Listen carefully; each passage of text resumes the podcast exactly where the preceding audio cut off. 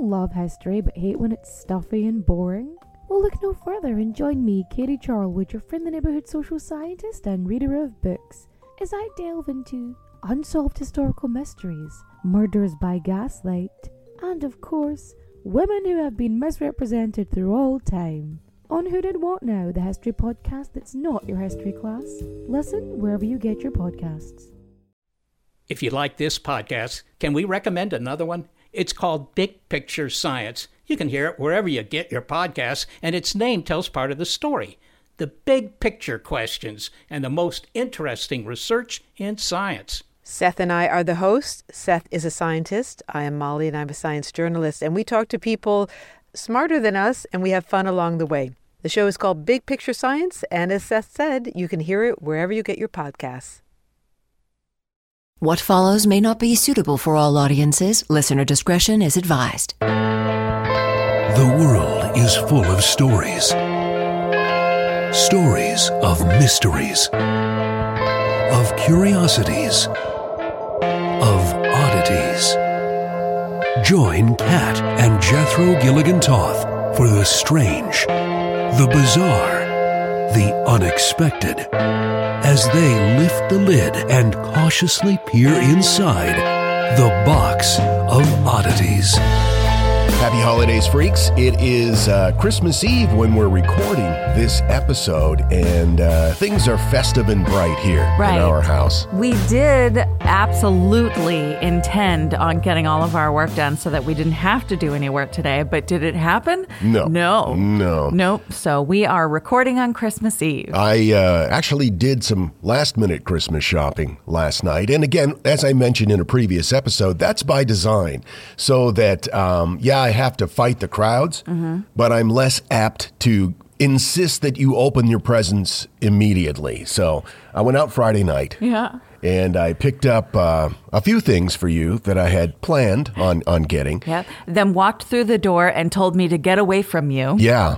And then I I went into the bedroom, locked the door. I wrapped every single present Beautifully, by the way. and then brought them out, put them under the tree, and insisted that you open them immediately.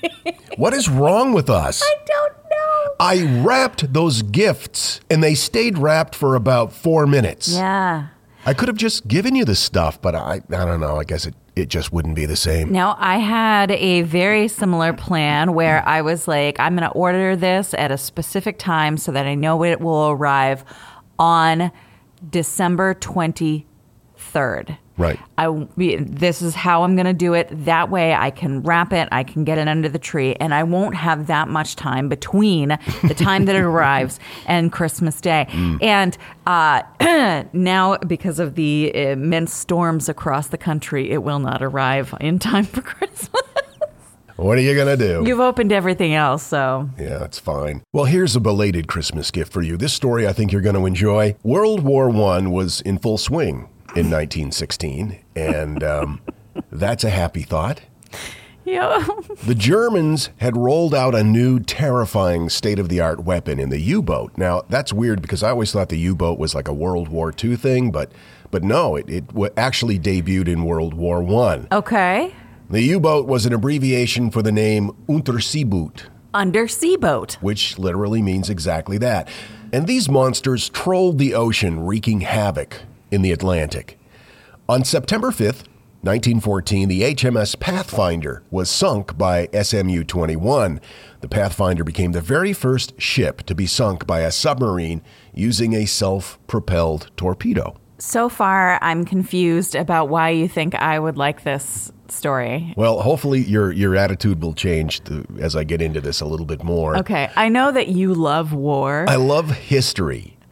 We've discussed this, uh, and that includes military history, of course. I won't get into it, but I think it's very interesting that you're talking about weaponry.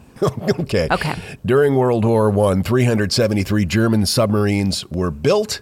Throughout their terrifying reign on the high seas, U boats sank 10 battleships, 18 cruisers, and uh, many more smaller vessels. This, of course, just during World War I. They also destroyed 5,700 merchant and fishing vessels. This totaled over 11 million tons of, uh, of vessels and killed about 15,000 sailors and an undetermined number of civilians. When you think about events like this and ships being destroyed, you know what you never think about? The fact that probably that's just litter now. Yeah. So the U-boats roamed far and wide on the Atlantic during World War I, not just off the coast of Europe. In fact, in 1916, a merchant marine ship that was flying Allied colors was sunk by a German U-boat off the coast of Antarctica somewhere between the uh, Deception Island and Elephant Island in the South Shetland archipelago. And you might recognize the name Elephant Island. That became the desolate refuge for British explorer Ernest Shackleton and his crew that same year. Shackleton. 1916. That's after their ship, the Endurance, was lost in an ice pack. So it's a pretty remote, foreboding area. And the U boat sunk this merchant vessel and it was believed that everybody on board, the entire crew, went down with the ship. The cargo, of course, was lost. It was thought to be carrying medical supplies and food to the Western Front. So, this is 1916. Two years pass. It's now 1918. The incident had long since stopped dominating world headlines, and a civilian craft was traveling in the area when they noticed a single person standing by himself on an uninhabitable tidal island. And that's weird on so many levels. First, a tidal island is exactly what it sounds like. It's a an island that is exposed at low tide only, but submerged at high tide. This, this tidal island was located off the northwest coast of the Antarctic Peninsula. So it's just one guy standing mm-hmm. on an island by himself. It's very surreal. The question, of course, was how did this guy end up standing on a tidal island? I would think the question would be Am I hallucinating? Well, yes. They're so close to the Antarctic. The ship drew near to the tidal island. They launched a rescue boat and retrieved the man. Once on board, he told them his name was Edward Allen Oxford and that he was a British imperial citizen he claimed that he had been on that ship that was sunk by the German U boat two years prior. However, the odd thing is, he insisted that it had only been about six weeks since the ship went down. What? Yeah, he said, I've been on I've been on an island for six weeks when my ship was torpedoed. I spent six weeks on the island. Now, the man wasn't dressed in a way that one would need to dress in order to survive in Antarctica for six weeks, let alone two years. Obviously, this created a great deal of confusion yeah. among the crew. How did he manage to survive for so long in such harsh conditions?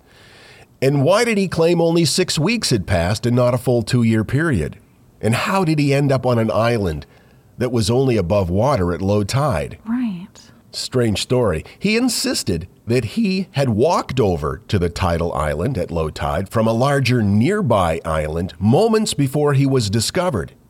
And he insisted that this other island was warm and tropical and had plenty of wildlife and vegetation that kept him alive. What?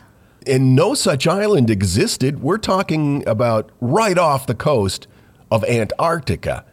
So this just added to further the confusion of the situation, and he continued to insist that only six weeks had gone by and that he had survived on a tropical island.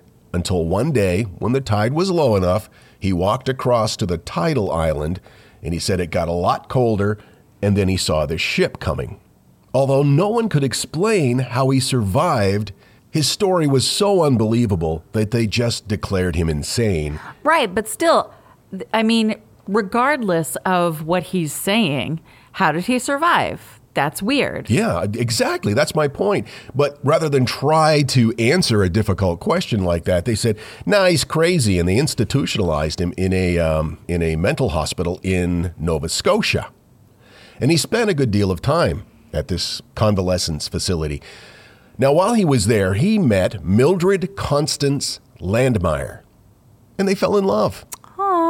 She was a nurse with the Canadian Army Medical Corps. He was there for 18 months. Are we sure?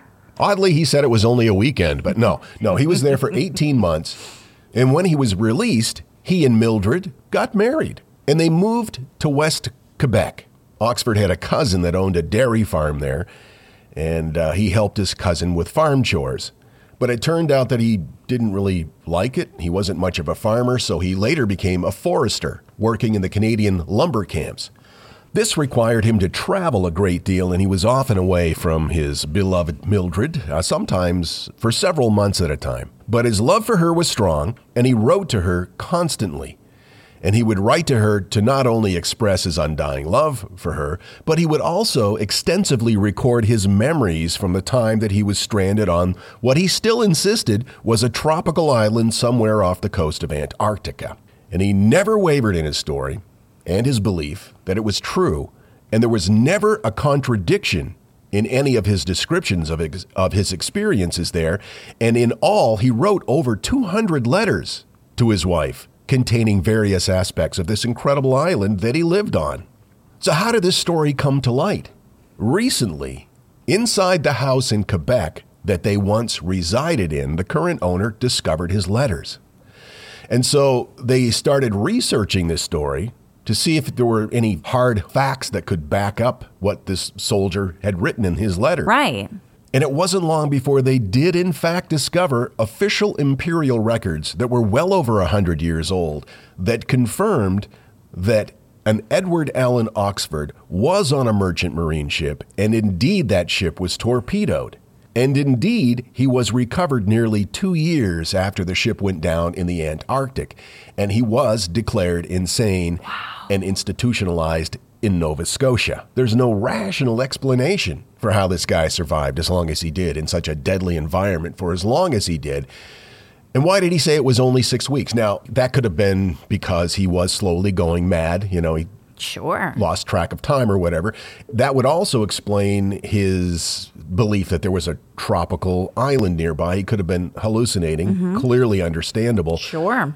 Nobody has been able to explain how a man torpedoed in the Antarctic in sub zero temperatures with no food and inadequate clothing survived for two years on his own. It's a mystery.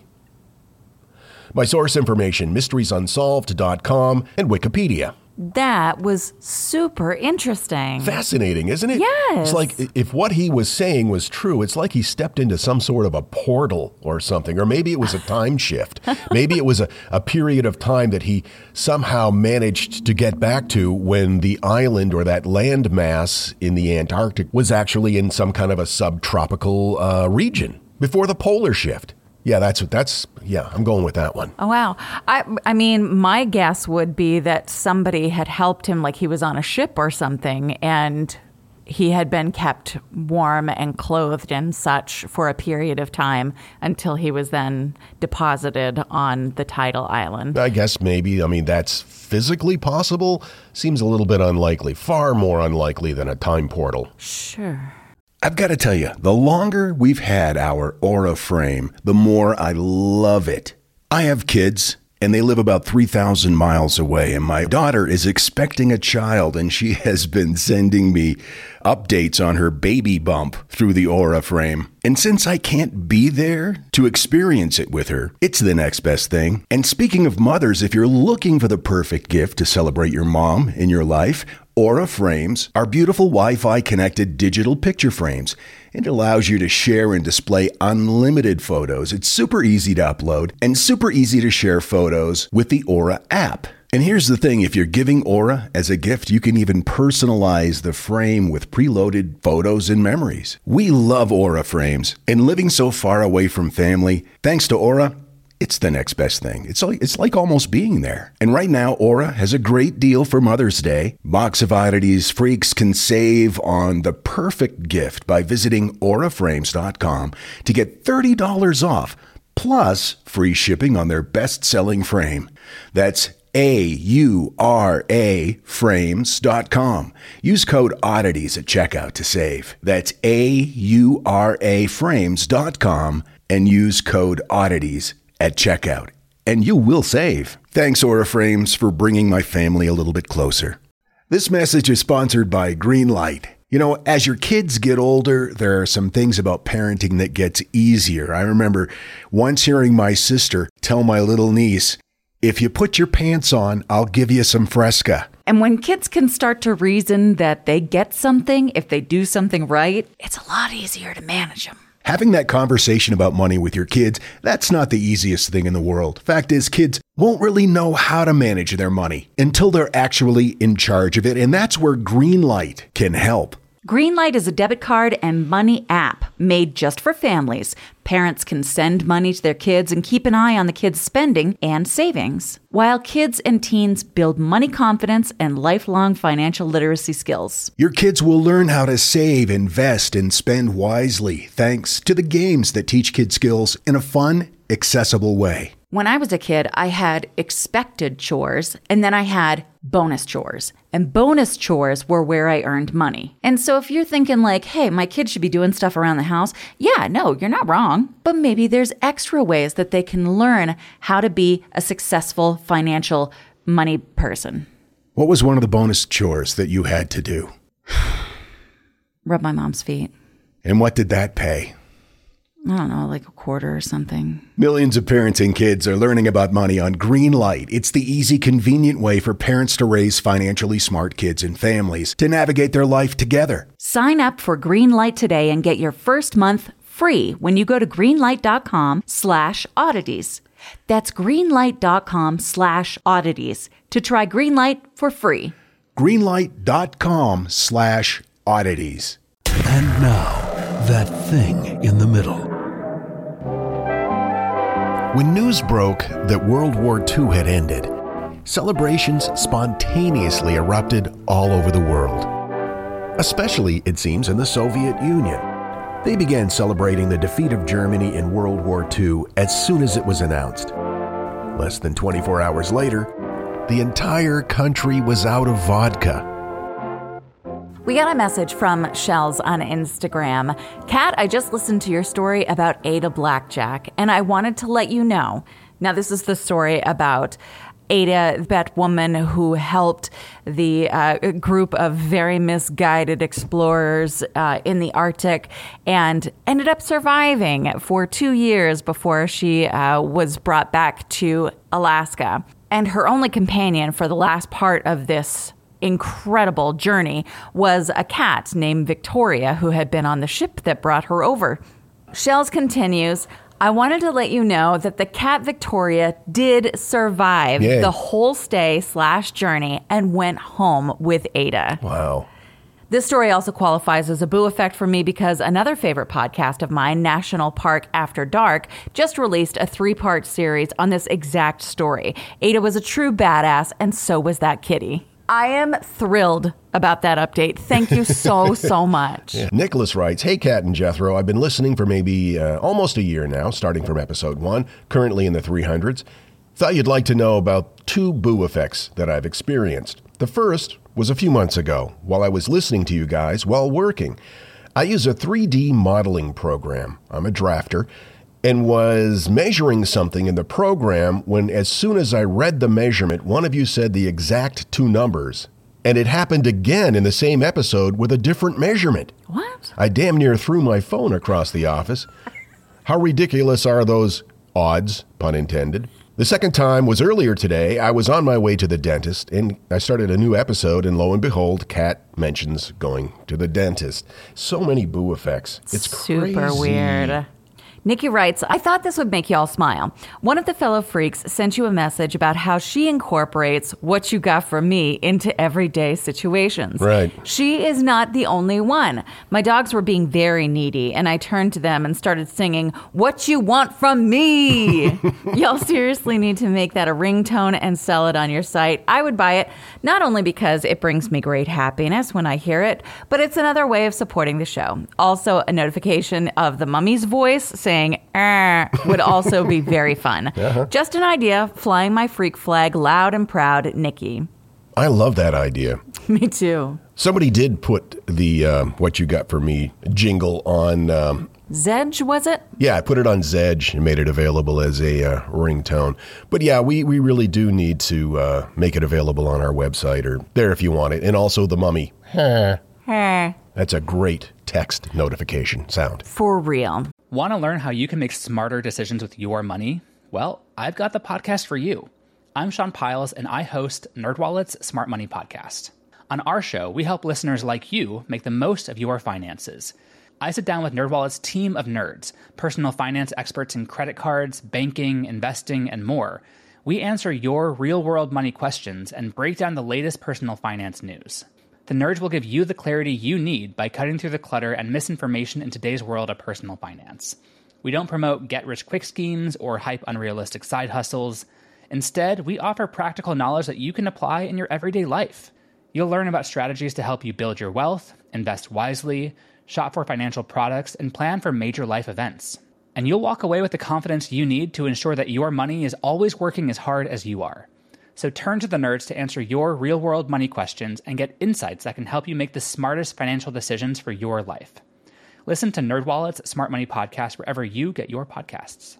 Some of us love history. Others used to or never did because history was presented as nothing but the rote memorization of names, dates, and facts. Basically, the story got left out, and that made history kind of suck. My name is Greg Jackson. I'm a university professor with a PhD in history, and bringing history to life is my passion. That's why I created my podcast, History That Doesn't Suck. I want to teach you everything you need to know about U.S. history, but I do so through stories. Let me tell you about George Washington begging his men not to mutiny against Congress, Clara Barton saving Union soldiers amid enemy fire, enslaved Frederick Douglass risking his life for liberty, and about so many other figures as their real experiences make industrialization, social movements, and even congressional debates and tax policy come to life. Subscribe to History That Doesn't Suck today and join me, Professor Greg Jackson, every other week for a new episode, where I'd like to tell you a story. Have you noticed the subliminal messages we hide in these liners? Damn right you haven't. This is the Box of Oddities. What you got for me? What what you what what you what you got for me? What what what what what you got for me? Eh. There, there they are for you. As I mentioned, it's kind of interesting that you were talking about weaponry today. I mean, you ended up going off onto a completely different story, but the way you started, I was like, Excuse me, sir. Because I'm going to start by talking about the phaser. The phaser, or personal halting and stimulation response rifle. It's essentially the equivalent of a ton of laser pointers aimed at the eyes, and it's designed to lead to temporary blindness. Uh, the goal is to have a weapon that would not be long term harmful or maim or kill someone, Right. but, but just stop people, um, to blind criminals or others who mean to harm you just for long enough so that they can be apprehended. But the phaser uh, does have a problem in that the United Nations banned blinding weapons in 1995 as part of the Geneva Convention. So, no phaser for you. The Geneva Convention's ruining all our fun.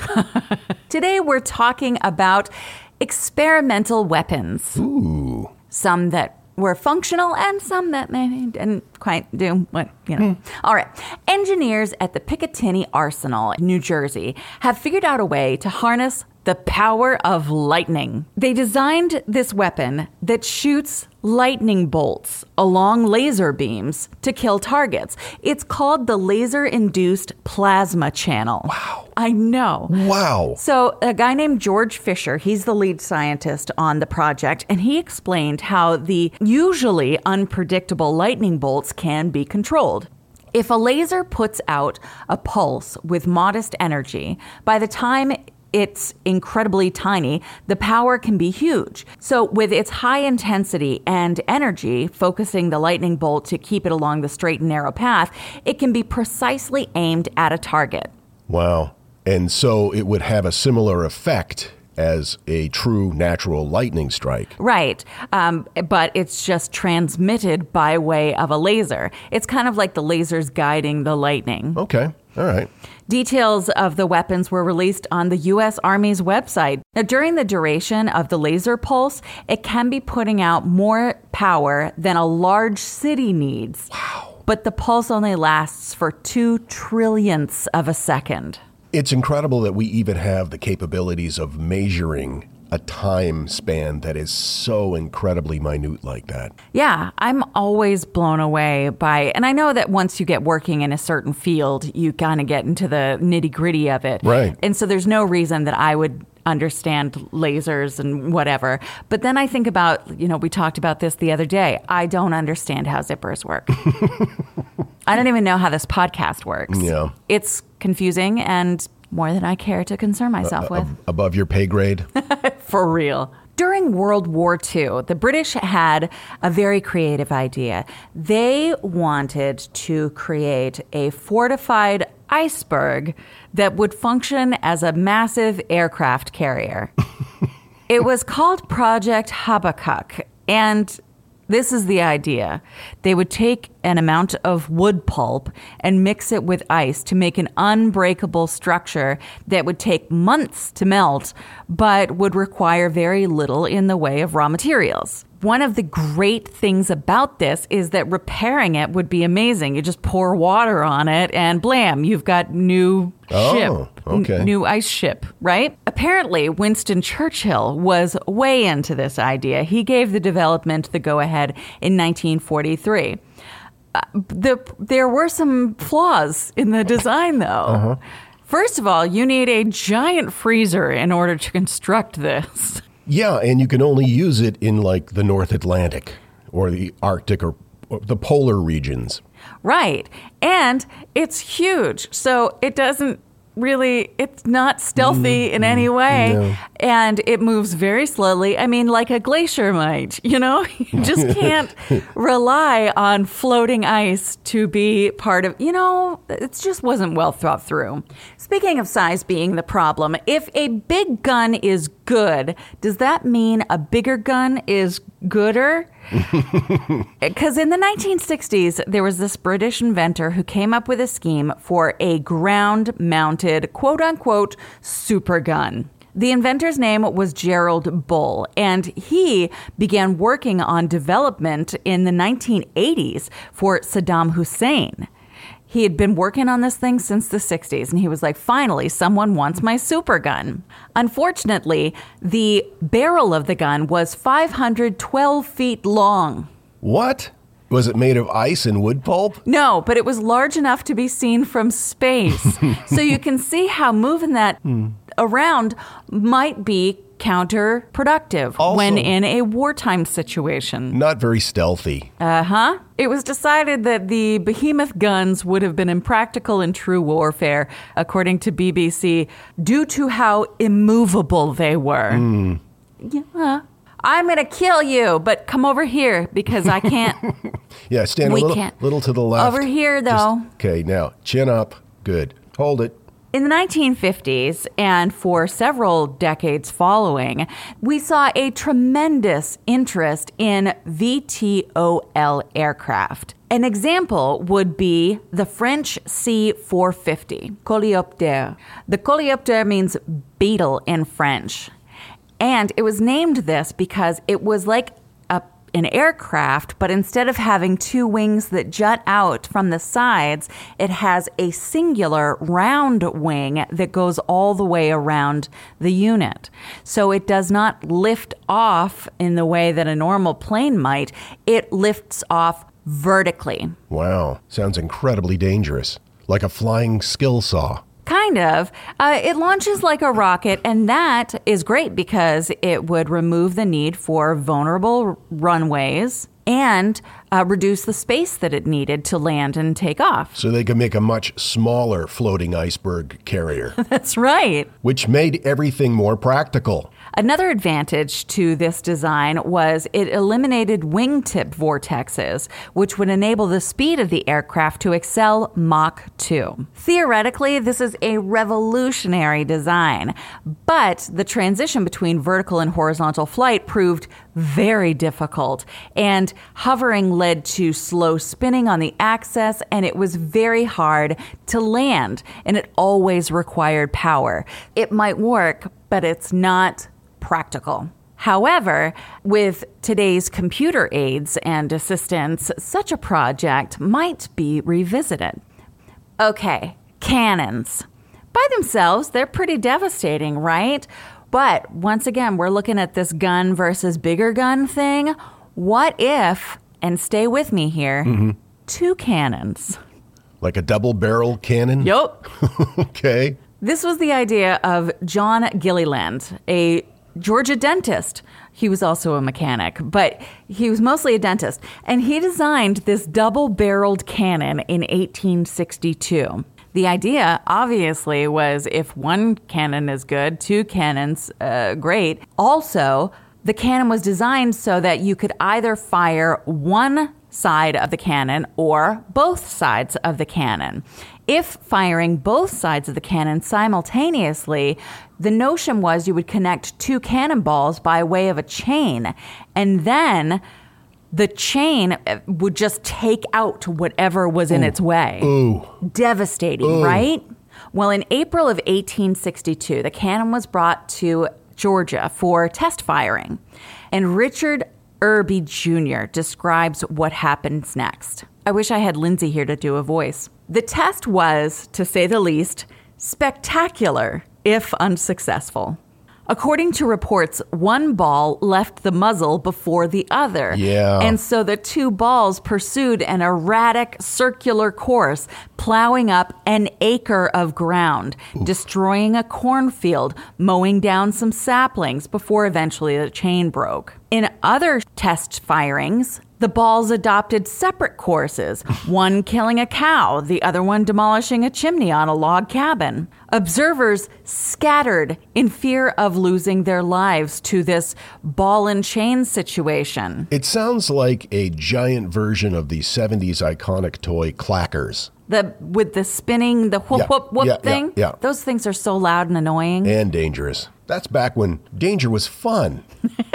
Before the Geneva Convention ruined everything. There are reports of two or three spectators killed by the firings. If one of the cannons didn't go off at all, then would the ball that was fired just swing right around and take out the entire army that was shooting? I would think that it would just haul that that ball a little ways. Mm. Okay, yeah. Maybe just like dragging that old ball and chain behind it. Gotcha. But because of the unpredictability of packing a cannon with, you know, gunpowder, Mm. you can't there's no way to ensure that those cannonballs are leaving at the same speed, at the same time, at the same Trajectory. yeah, all those things. So, though it was not a great situation with the test firings, it was declared an unqualified success uh, by the guy who invented it. Um, and he spent the rest of the war trying to convince various Confederate officials that the cannon really did work. Today, his cannon can still be found on display in Athens, Georgia, which is not too far from us, and I think we should go see it All right. because it sounds amazing. Getting back to military history, um, one of the adaptations to the cannon during the Civil War was canister shot instead of uh, cannonballs. Essentially, they would take a coffee can and fill it with ball bearings and nails and any kind of shrapnel Sure. that they had, and would fire it out of the cannon into the oncoming brigade or troops. Right.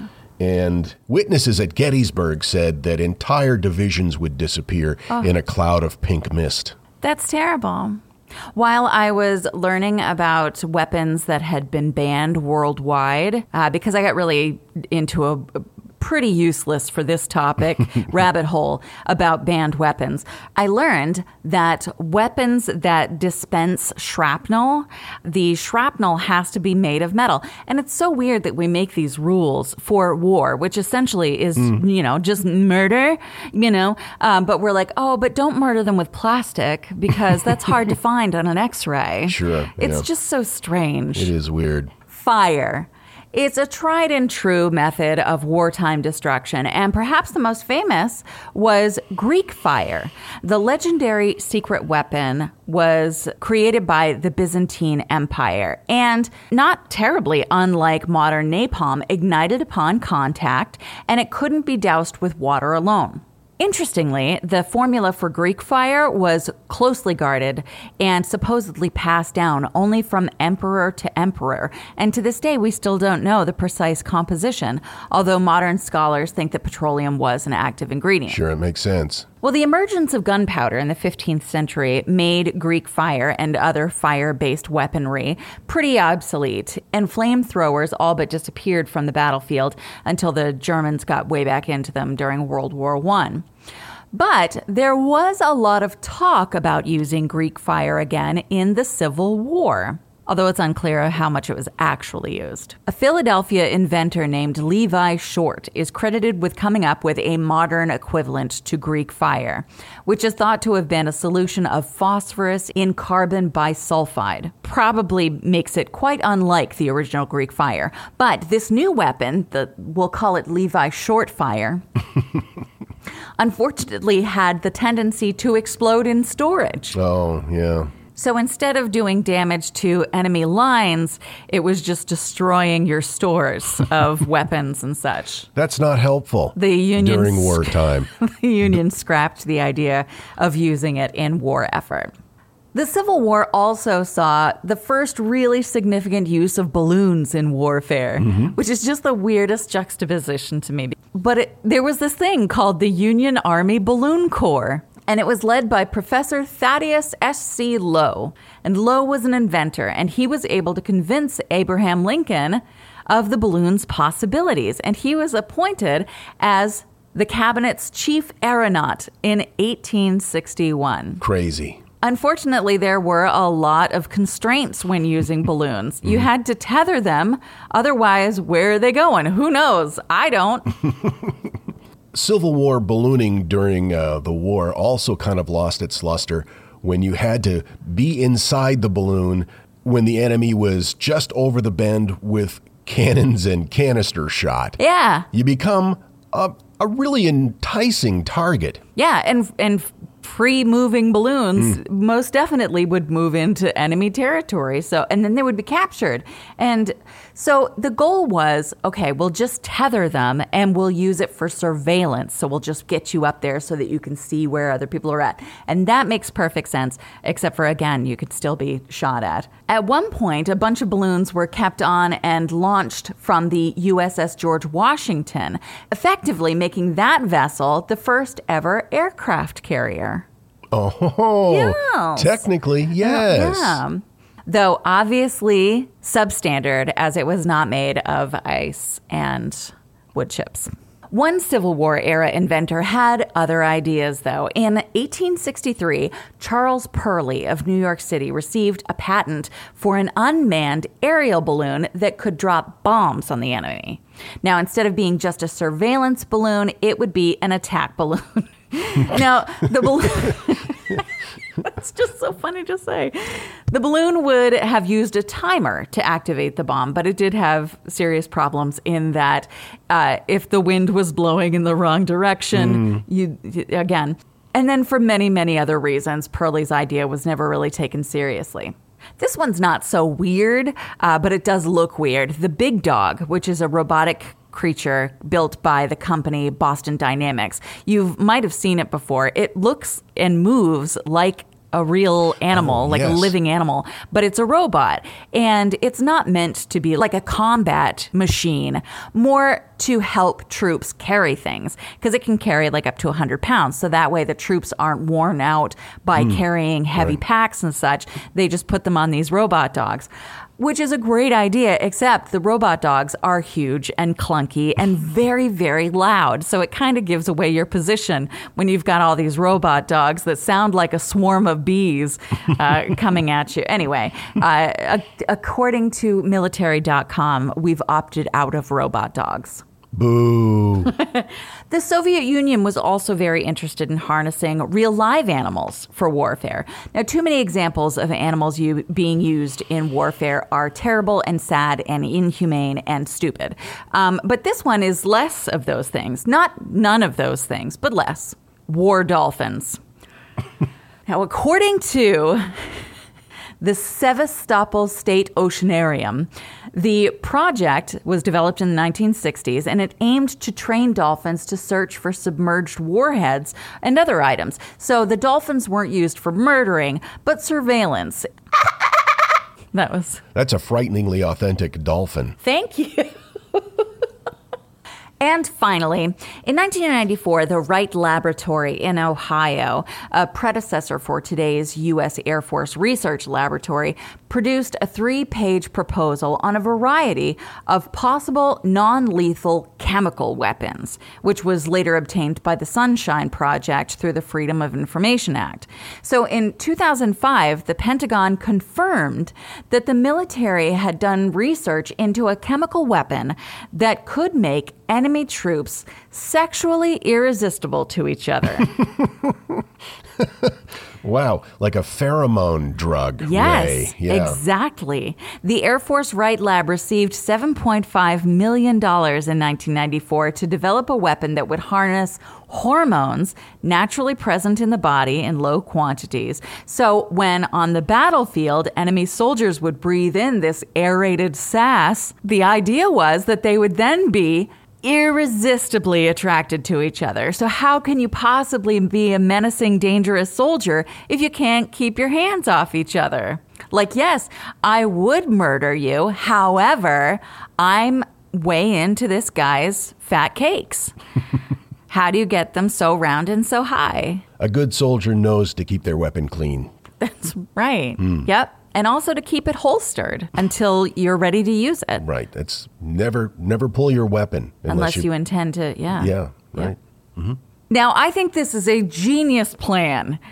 It doesn't hurt anyone. Um, if anything, I mean, as long as the troops are consenting. right? Yeah. No, I suppose if you're drugged, you can't really be consenting. So But- maybe it goes against everything I believe in. But but if if the choice is being disemboweled by canister shot, Or getting a blowy. yeah, I I opt for the latter. I guess many people found this idea offensive, as though war itself is not. Come on. Anyway, the idea was scrapped, and mm. that is that. Big thanks to Eric, who sent me the idea for experimental weapons. Appreciate you. I got most of my information from Gizmodo, from Live Science, and from military.com. Hey, before we wrap up this episode, tell the freaks about uh, the newspaper article from our hometown. And technically, it's still the holidays, so this kind of feels appropriate. It's a wonderful feel good story. So, our friend, Deb Newman, she's one of those people that everyone knows, and everyone is better to know, I, I will say. she's a treat. She told this story, and our local newspaper shared it. And I think it's important to share uh, one, for Deb Newman's purposes, but also because I like it. In 1996, Deb Newman was in a car accident. There's this road that goes from Ellsworth, Maine to Bangor, Maine, and it's called Route 1A, and it is terribly dangerous. It's the highway to hell. it is that what we call it? That's what I called it. There are so frequently accidents and fatalities on that road. It's terrible. Well, Deb Newman was one of those who got into an accident on that road. It was 1996 in December, and uh, she had been in a crash. After the impact, while waiting for an ambulance to arrive, someone else A fellow motorist? arrived on scene and was telling her, it's going to be okay. Mm-hmm. Don't worry. An ambulance is on the way. You know, just keeping her calm. And of course, Deb, in all of this, is shaken up. She's probably in shock. And she tells this person, like, I have packages in the back that need to be mailed.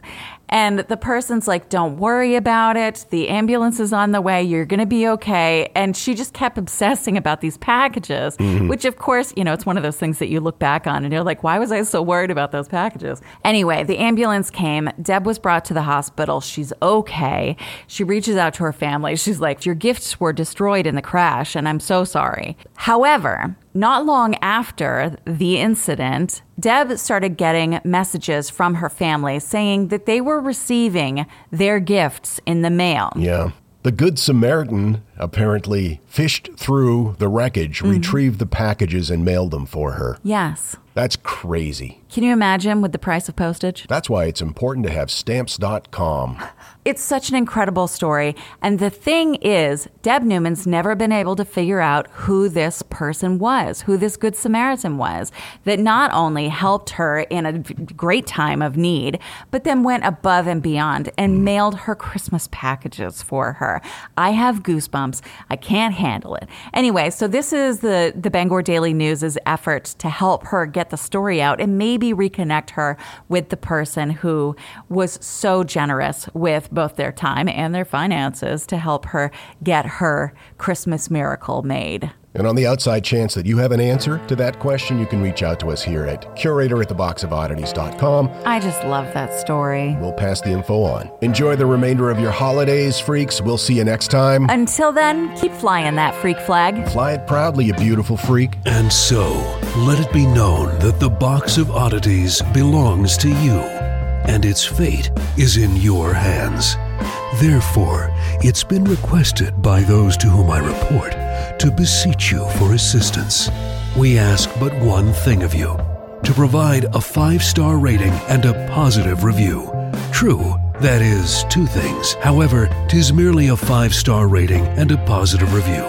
Also, subscribe to us. Okay, so three things is all we ask. Three things and three things only. Henceforth, the Box of Oddities commits to the telling of stories. Stories of the strange, the bizarre, the unexpected. We wish to offer our deeply felt gratitude and appreciation for your patronage. TheBoxOfOddities.com. Copyright 2022. All rights reserved. I'm gonna I'm gonna just do a quick pronunciation guy on there. Da da da da da da da because I don't wanna get corrected again. It happens all the time. Pronouns. Hello, everyone. Stakuyi here, And I'm Gabby. and we are the hosts of History of Everything, a podcast which you can probably guess by the name is, well, I mean, it's about everything.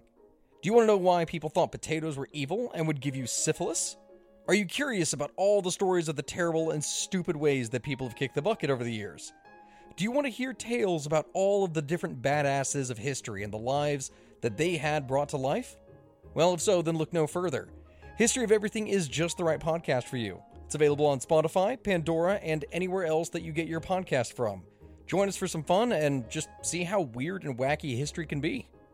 Hi, I'm Neil. And I'm Ken. And we are from the Triviality Podcast, a pub trivia style game show where a lack of seriousness meets a little bit of knowledge. Join us each week for an hour long game of general knowledge trivia featuring special guests from around the world, plus tons of extra themed episodes. If you want to improve your trivia game, Or you just want to scream at us in your car when we get easy questions wrong, then we're the show for you. Find Triviality on all your favorite podcast apps. but you know that because you're already listening to a podcast.